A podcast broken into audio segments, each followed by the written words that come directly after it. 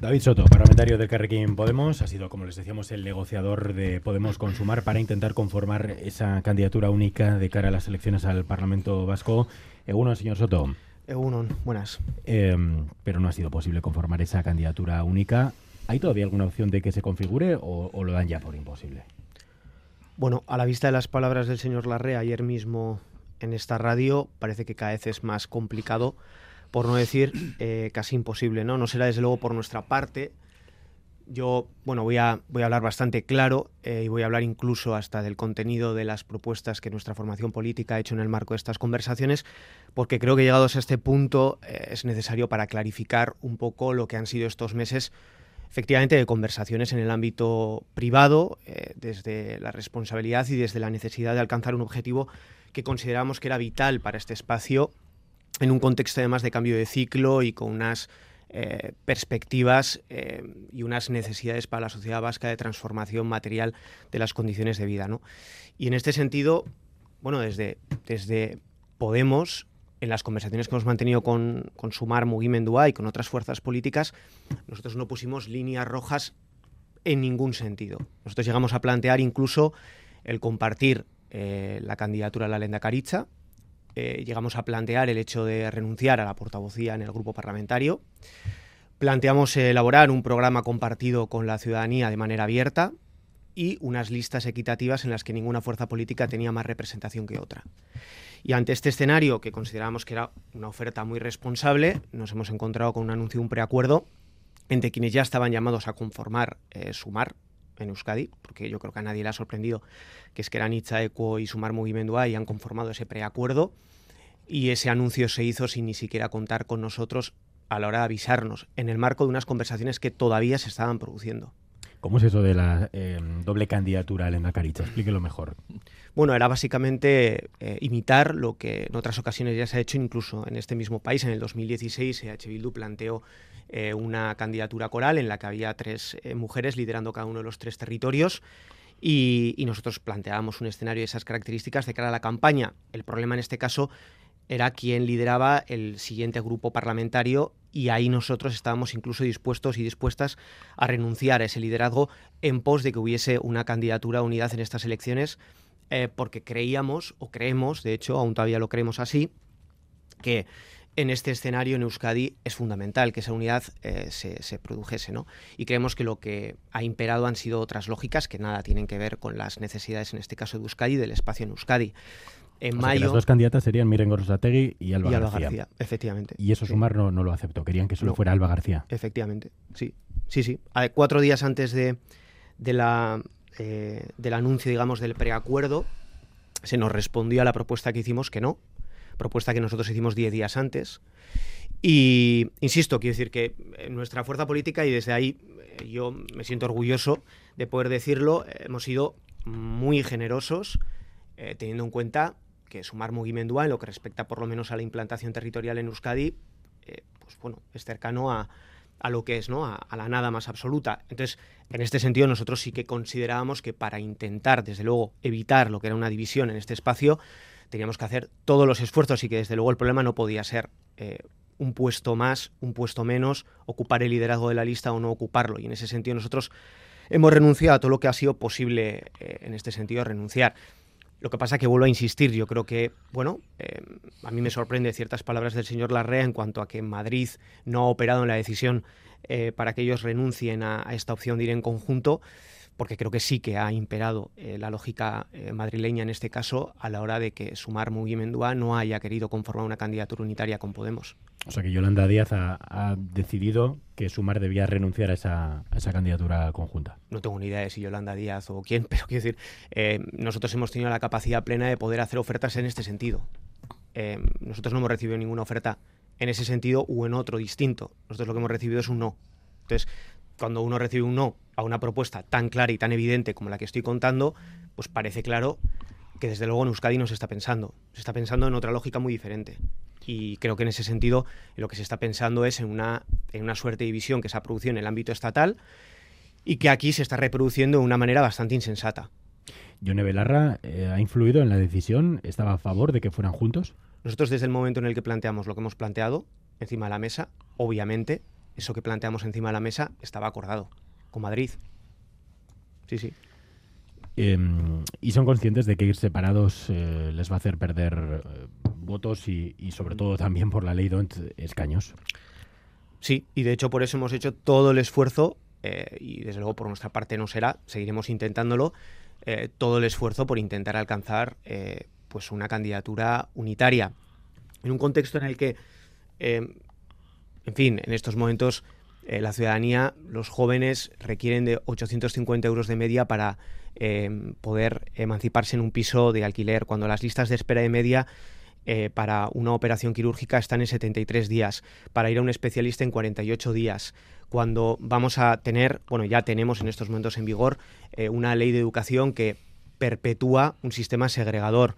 Cuando se va a aprobar este mismo jueves una ley de transición energética y cambio climático, nosotros nos vamos a oponer a ella porque básicamente perpetúa lo que es un sistema de participación del oligopolio energético en la definición de las políticas de transición energética de este país.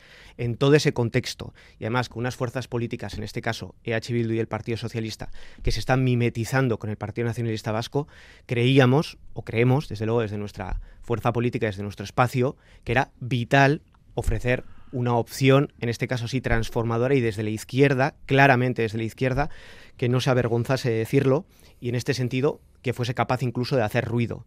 Y la realidad es que ese objetivo político para nosotros estaba por encima de todo lo demás. De todo lo demás, incluyendo el liderazgo de la candidatura, que parece que se ha planteado a lo largo de los últimos meses que era una línea roja y que Miren Gorrochategui tenía que ser sí o sí la candidata de este espacio. La propia Miren Gorrochategui en privado y en público lo ha dicho. Ella estaría donde se le colocase. Y en las conversaciones y en la negociación lo hemos planteado de ese modo. Insisto, no ha sido así por parte del resto, o por parte en este caso de Sumar Movimiento y no tenemos otra cosa que lamentarlo. ¿Pero en algún momento estuvieron dispuestos a que Miren Gorrochategui no fuera candidata o co-candidata? Sí, sí. Nosotros, como vuelvo a decir, eh, nosotros hemos llegado a plantear el hecho de que eh, nosotros no ocupásemos el liderazgo. Hemos planteado la co-candidatura en el marco de las elecciones porque creíamos que la mixtura... candidata sí tenía que ser Miren Sí, bueno, pero renunciamos a la portavocía después del grupo parlamentario. Nos parece bastante... Sí, sí, pero bueno, nos parece bastante cesión en este sentido y además creíamos que en términos de de, simbolismo, ambas candidaturas, tanto la de Miren Gorchategui como la de Alba García, eran complementarias y además ofrecían eh, unos perfiles, bueno, pues que, como digo, podían ser complementarios y podían reforzar un espacio en común. Creíamos que era positivo plantear ese escenario, pero bueno, insisto en que ha sido ha sido un no lo que se ha puesto encima de la mesa por parte de Sumar Movimiento y no tenemos más que lamentarlo. Para presentarse en eh, coalición también hace falta, entiendo yo, eh, que ambas partes se entiendan, se lleven bien, tengo la sensación cuando les escucho a ambas partes que no hay entendimiento, que no se llevan bien. Y eso no se soluciona eh, en dos semanas, ¿no? Bueno, es que yo trasciendo un poco esas realidades. yo creo que aquí es que el escenario ha sido un poco como la, como la fábula del rey Salomón, ¿no? Al final que dos madres están disputando la maternidad de su hijo y van, hacia, van al rey Salomón a preguntarle, bueno, a intentar que él resuelva la, la, cuestión, ¿no? Y el rey Salomón básicamente plantea, bueno, voy a dividir al niño en dos, lo voy a partir en dos, y entonces sale la madre verdadera gritando, ¿no? Que se lo quede la otra, ¿no? Con tal de que el niño no, no, no sea partido en dos. Nosotros eh, hemos prácticamente ofrecido el espacio a la otra fuerza política para que el niño no sea partido en dos. Pero la realidad es que la otra fuerza política casi lo prefiere partido. ¿Y qué le diferencia mm. a Podemos y a Sumar? en, términos... en términos de contenido. Digamos tres diferencias. Bueno, en primer lugar, eh, nosotros tenemos una trayectoria en, este país. Eh, nosotros presentamos 66 candidaturas en el ámbito municipal, así como candidaturas en el ámbito foral. Tenemos un recorrido de acuerdos en la renta de garantía de ingresos, en la ley de juventud, en la ley eh, de infancia, en la ley de em, grandes fortunas, perdón, el impuesto a las grandes fortunas. Es decir, nosotros tenemos un recorrido en este país, un arraigo territorial y nos hemos presentado con programas electorales a las diferentes contiendas electorales. Es decir, lo que es nuestro contorno. Ahí está Esqueranicha. Sí, sí. Y Esqueranicha ahora mismo está con Sumar. Sí, sí, sí. Luego, bueno, no, es una diferencia de contenido. Bueno, eh, vamos a ver, Sumar Movimendua viene a decir en repetidas ocasiones que ellos lo que no pretenden hacer en política es hacer ruido. Eh, nosotros lo que sí creemos en estas circunstancias y en este marco, en estos momentos en las elecciones vascas, es que lo que sí que hay que hacer precisamente es ruido. Ruido porque eh, la coyuntura, la situación eh, política, que vive mucha ciudadanía en este país es muy complicada, muy compleja y sí que consideramos que en este caso hay que hacer ruido, ruido obviamente para que se escuchen soluciones y opciones alternativas a las que está planteando prácticamente el consenso general de las fuerzas políticas que como decía antes se están mimetizando con el PNV. No creo que a nadie le cueste imaginarse a Ochandiano como consejero de Educación del próximo gobierno con el PNV, o a Neco Andueza, desde luego, eh, que lo viene haciendo desde hace no él, sino el Partido Socialista eh, los últimos años. ¿no? Y sumar Mugimendúa, que de hecho quienes están ahí ya pactaron incluso los presupuestos con el Partido Nacionalista Vasco en el 2020, no me costaría nada pensar que en esta campaña electoral, bueno, pues tengan eh, pues un perfil, un perfil muy distinto probablemente al que nosotros marquemos en las propias elecciones. En este sentido sí que creo que hay contornos y perfiles distintos, que somos fuerzas políticas diferentes en determinados aspectos, lo cual no, no quita que en común debiésemos de tener más elementos y que eso debiese, debiese, haber sido lo que propiciase que hubiese una candidatura unitaria. ¿Ustedes huyen de pactos con el PNV? No huimos de pactos, quiero decir, nosotros hemos alcanzado pactos con el Partido Nacionalista Vasco, de hecho, la próxima semana se va a materializar en lo que es la, ley de infancia eh, y lo que es la ley de cooperación. ¿no? Lo que pasa es que nosotros lo que sí que hemos puesto encima de la mesa siempre es que los acuerdos que se realicen tienen que ser eh, sobre contenidos concretos y que realmente, bueno, pues los contenidos que se alcancen sean lo suficientemente em, interesantes y transformadores no operaciones cosméticas y electoralistas. Esta situación, digamos, de, ruptura, por lo menos en el momento que ahora mismo viven con, con Sumar, con, con Esquera también, eh, ¿puede afectar a las instituciones, diputaciones forales, ayuntamientos, donde ahora mismo gobiernan, como el Carrequín Podemos, con, con Esquera con otras formaciones?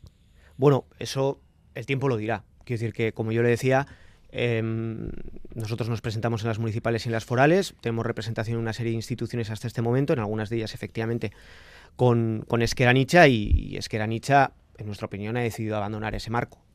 Eh, ha decidido abandonar ese marco y ha decidido, eh, bueno, pues eh, sin ni siquiera informarnos a nosotros, que hasta el momento hemos sido una fuerza política estratégica a la hora de elaborar pactos y alianzas con ellos y con ellas, bueno, pues decidieron dar un paso en, otro sentido, ¿no? firmar un preacuerdo con Sumar Mugimendua, insisto, sin, sin decirnos nada, ¿no? Y en este sentido, obviamente, yo creo que sería innegable decir que afectar va a afectar. Eh, sería incuestionable decirlo y sería engañar. Claro que va a afectar. Eh, pero en cualquier caso, nosotros lo que sí que intentaremos será actuar en todos los casos con la responsabilidad necesaria, porque efectivamente lo que no vamos a querer es que afecte a la ciudadanía. En algunas instituciones nuestra fuerza política aritméticamente es necesaria para alcanzar eh, sumas concretas y desde luego nosotros lo que no vamos a hacer es alterar esas, esas sumas, digamos, aritméticas que pueden condicionar políticas que mejoren la vida de la ciudadanía. Pero bueno, afectar en lo que es la relación, obviamente, entre fuerzas políticas, pues desgraciadamente sí. Están en diputaciones, en ayuntamientos de las capitales, de las tres capitales, en otros como en Sopela, por ejemplo, ¿van a ir caso por caso o van a decidir, mm. Eh, no sé si mantenerse juntos pero no revueltos, tomar algún tipo de decisión? pues eso nos corresponderá hacerlo y obviamente tendremos que hacerlo en conversaciones también con Esqueranich ha llegado el momento. Quiero decir que en estos momentos no hemos tenido conversaciones referidas a esta cuestión, pero obviamente sí que, sí que cambia. ¿Cuándo han hablado por última vez con, con Esqueranicha? El viernes. Justo de manera previa al, anuncio del preacuerdo, que fue el sábado. ¿Les comunicaron ellos? no. No, nosotros eh, ya les digo que nosotros no, tuvimos constancia hasta, hasta el momento en el que se realizó el acto y por la prensa. Es decir, nosotros tuvimos constancia, como el resto del mundo, de que eh, se firmaba ese, preacuerdo. Y como digo, tres días antes del preacuerdo, el mismo miércoles, estábamos recibiendo la negativa de la propuesta que antes les he comentado y no sabíamos si iba a haber margen para seguir hablando eh, respecto a nuestra propuesta o respecto a cualquier otra que se nos pudiese poner encima de la mesa. ¿no? Y el mismo viernes también estábamos hablando con Esqueranisa, de hecho, precisamente de las propias negociaciones y del propio eh, marco de las conversaciones. Y el sábado nos encontramos con lo que nos encontramos. El Focus les da dos parlamentarios a Podemos, pero otras encuestas les dan cero. Es decir, que incluso la candidata Lendakari se quede sin escaño. ¿Contemplan ese escenario? No, claro, nosotros lo que vamos a ir es a pelear eh, cuanta mayor representación, obviamente mejor, porque consideramos que es necesario y vital que nuestro espacio esté representado ahí. Precisamente por las razones que le daba al principio, si nosotros hemos eh, peleado y hemos hecho propuestas que consideramos que eran eh, muy generosas, es porque consideramos que es fundamental que nuestro espacio en su conjunto y en su globalidad estuviese representado. Por eso hemos hecho esfuerzos y de hecho no hemos roto el proceso de unidad, mejor dicho, la negociación y queríamos estirar ese proceso de negociación hasta el minuto final si hacía falta. Y desde luego no exteriorizar, no hacer público un preacuerdo que en nuestra opinión no tenía mucho sentido anunciarlo, porque todo el mundo daba por supuesto que esas tres fuerzas políticas iban a ir juntos, nadie lo cuestionaba. Aquí el debate estaba en si Podemos se integraba en ese espacio, si había un acuerdo o no entre Podemos y el resto de fuerzas políticas. Ellos han decidido cortar el paso a ese proceso de conversaciones que se estaban produciendo anunciando ese preacuerdo. Entonces, eh, nosotros lo que consideramos es que ahora tendremos que hacer grandes esfuerzos, tendremos que pelearlo porque consideramos que es vital que nuestro espacio esté representado en el Parlamento Vasco en la próxima legislatura. De cara a esa legislatura, a esas elecciones, eh, ¿van a utilizar la marca del Carrequín o solamente se van a presentar como Podemos? No, nosotros eh, lo que no vamos a hacer es abandonar un espacio que consideramos que ha dado sus frutos a lo largo de los últimos años y que además ha costado mucho trabajarlo y consolidarlo en muchas instituciones. Nosotros nos presentamos en unas elecciones municipales y forales también en un contexto muy complicado en el que eh, la división del espacio de la izquierda eh, se está produciendo ya en el, en, el, en el, marco estatal, con la celebración de Magariños un mes antes, de hecho, de, de, las elecciones municipales y, y, forales, y en ese en ese contexto tan complejo y tan complicado, eh, el Carrequín consiguió unos resultados. Es verdad que no todo lo deseables que hubiésemos querido, pero alcanzó unos resultados eh, que nos han permitido, de hecho, ser necesarios en la suma en determinadas instituciones. ¿no?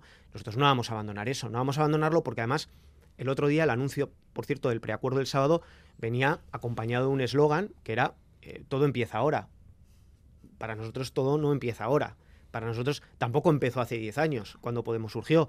Este espacio, que para nosotros es el quinto espacio en Euskadi, ha estado representado por diferentes fuerzas políticas y no solo fuerzas políticas, sino por diferentes espacios de todo tipo, sociedad civil, sindical, en fin, por diferentes actores. No todo empieza ahora. O sea que nosotros... será candidata del Carrequín Podemos. Sí, Sí, sí. Aunque ya no estén los que antes formaron el Carrequín Podemos, ya no estés nosotros, nosotros no hemos abandonado ese espacio, nosotros vamos a seguir peleando por él, eh, y, trataremos de integrar en todo caso las fuerzas políticas que puedan querer formar parte de ese espacio, pero desde luego nosotros vamos a seguir peleando por ese espacio, porque es que nos parece, y ese era otro elemento por el que nosotros hemos hecho grandes esfuerzos y todavía intentamos hacerlos, ¿eh? porque por nuestra parte desde luego no vamos a renunciar a esa posibilidad de acuerdo porque nos parece una irresponsabilidad. Nos parece que las palabras del señor Larrea ayer son una clara irresponsabilidad. Nosotros vamos a pelear hasta el último minuto eh, para que no se dé ese escenario de ruptura, pero la la realidad es que si eso se da, van a seguir existiendo grupos municipales y forales, denominados el Carrequín Podemos, con tres años y medio de vida. Haber abandonado y no haber tenido en cuenta esa realidad para anunciar ese preacuerdo, que todo el mundo ya, por supuesto, eh, pues nos parece que es dejar a los pies de los caballos a todos los que están ocupando esos, esos puestos de representatividad y de responsabilidad en las instituciones. Desde luego, por nuestra parte, no va a ser. Em, ¿Qué fuerzas contemplan que, pueden entrar en, en el Carrequín Podemos? Bueno, eh, nosotros tenemos conversaciones en este momento con Alianza Verde y en cualquier caso intentaremos, desde luego, iniciar un proceso de contacto, en este caso con la sociedad civil, que aunque no se integre, obviamente, en el marco de una coalición electoral de partidos políticos, intentaremos, desde luego, empezar ya a tener contactos con la sociedad civil para compartir lo que es nuestro programa electoral. Alianza Verde, Juancho López Uralde, ¿puede ser cabeza de lista en las próximas elecciones? Bueno, eso tenemos que hablarlo todavía, no, no. Y además le corresponde sobre todo a él también decir lo que quiere. Eh, ha hablado antes de la división también en el Estado, ¿no? Entre Podemos y Sumar. Eh, ¿Cómo está Podemos tras las bajas, eh, muchas bajas? Quien ha dejado el partido pues por, por intereses personales, las últimas son las de Bestringe, Pisarello, pero es verdad que del Podemos inicial ahora mismo ya pues, pues los nombres han cambiado y, y mucho. ¿Quién queda en Podemos? Hombre, bueno, quien queda eh, está. Quiero decir que no, eh, no puedo decirle otra cosa. Ahora mismo Podemos está quien está.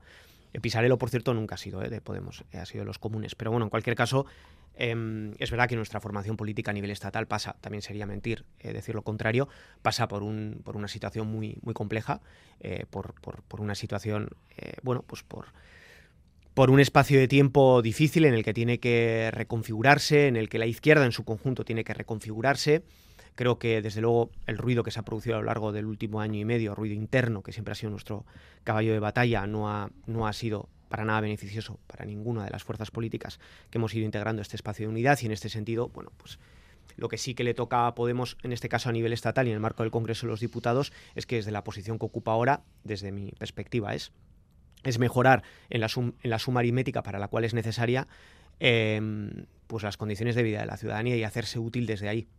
Solo cabe ese camino. Pues David Soto, parlamentario del Carrequín Podemos, uno de los negociadores eh, dentro de la dirección de Podemos Euskadi con, con Sumar. Gracias por haber estado con nosotros esta mañana en los estudios. A vosotros.